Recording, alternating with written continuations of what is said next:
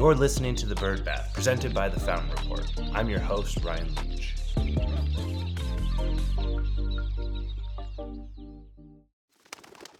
Welcome back to The Bird Bath. Each week, we scrape the surface of the news you need to know, so let's get into it.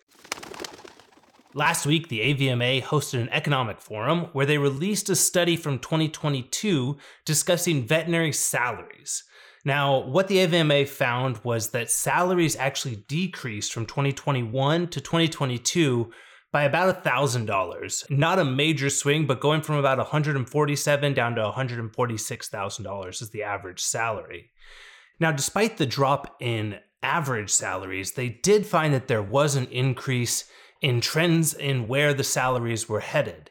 We did see a decrease in salaries for more rural veterinarians and large feed animals, but an increase in salaries for companion animals. The lowest mean salary reported in 2022 across all private practice types was for food animal associate veterinarians, but on the flip side, the owners of those types of clinics had the highest mean salary at $225,000 a year, where their associates are looking to make around $95,000 a year. A less stark difference was available when you look at companion animal associates versus the owners of those practices. The owners on for as a mean salary are seeing $191,000 a year, whereas their associates are seeing about a $50,000 less of income, but hopefully with fewer headaches than what you would see as the owner. As we're going into November, which is Native American Heritage Month, I think it's extremely important that we highlight some of the need and continuous conversation that should happen around diversity, equity, inclusion, and belonging within the veterinary industry. From the AVMA study, they found that 89.3% of the profession is white. The remaining 10.7% of that, which is a minority, is made up of Hispanic, Asian, and Black just at 1.2%. Hispanics were at 4.1 and Asian at 2.5%. It is an increase, though, of 8% on minority veterinarians from when they studied in 2019. If you're looking to increase sort of your knowledge, though, and the importance of finding a place not just for tolerance of others, but for acceptance and desire to learn from others, would really me- recommend checking out what BlendVet is bringing to the space. BlendVet launched a special module in honor of this month called Native America and Veterinary Medicines Myths, Truths, and Moving Forward Together. As I looked through the module and the curriculum, I found a ton of really insightful things that every person can take and bring to their practice as a way to improve the way that they're more inclusive. BlendVet is doing an incredible job of bringing more DEI and DEIB opportunities for people to learn. They offer on demand modules, workplace certifications, and in 2024, they're actually launching individual certifications. So I highly recommend checking them out. Another really incredible keynote speaker that was at the AVMA Economics Forum was the FTC chair, Lina Khan. Khan hit on many of the concerns around private equity investment and, and antitrust laws that are happening within veterinary medicine. In her statement, Khan said, We shouldn't have markets where larger businesses are muscling out smaller businesses, or independent businesses are feeling coerced to sell to a private equity firm, even if they don't want to. If you see that, please be sure to report them to us. Now, Lina Khan is newer at the FTC. She started in 2021, but we've already seen quite a bit of action around antitrust laws and a desire to break up anti competitive actions happening within the acquisitions of veterinary practices. Since 2017, the FTC has intervened four times in acquisition deals in the veterinary profession. Each instance were involved specialty and emergency hospitals. We've seen a massive amount of consolidation beyond just this 25 to 30% that we're seeing in GPs, but the specialty emergency hospitals are even more consolidated than what we see in general practice.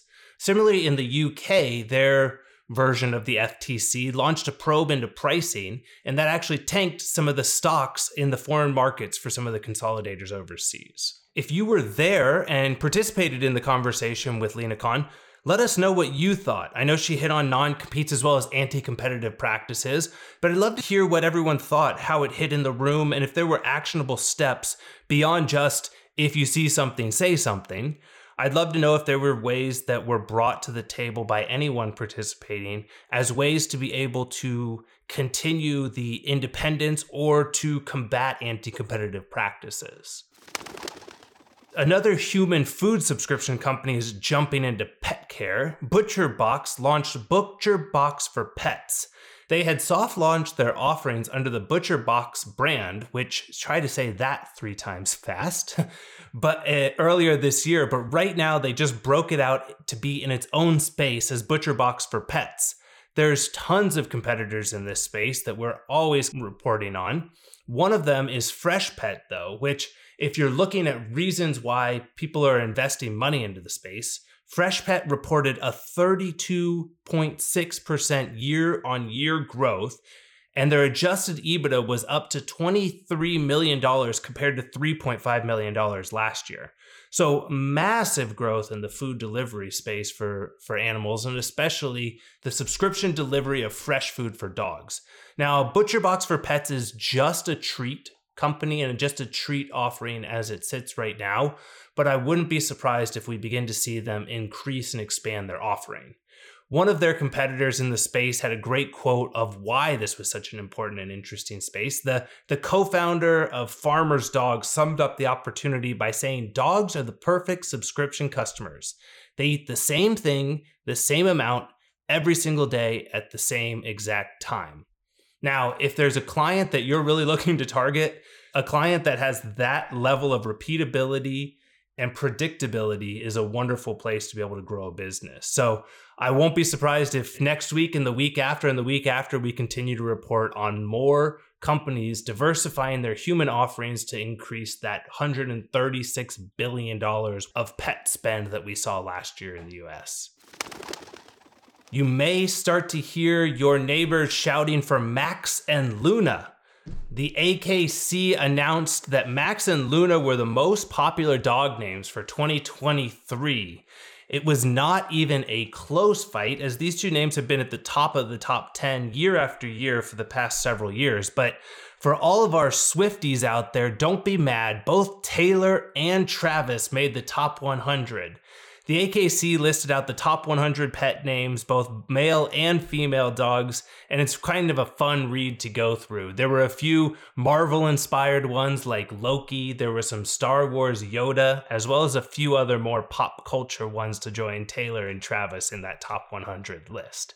So check out the link in the bio and let us know what kind of fun and wacky names you've heard throughout the year.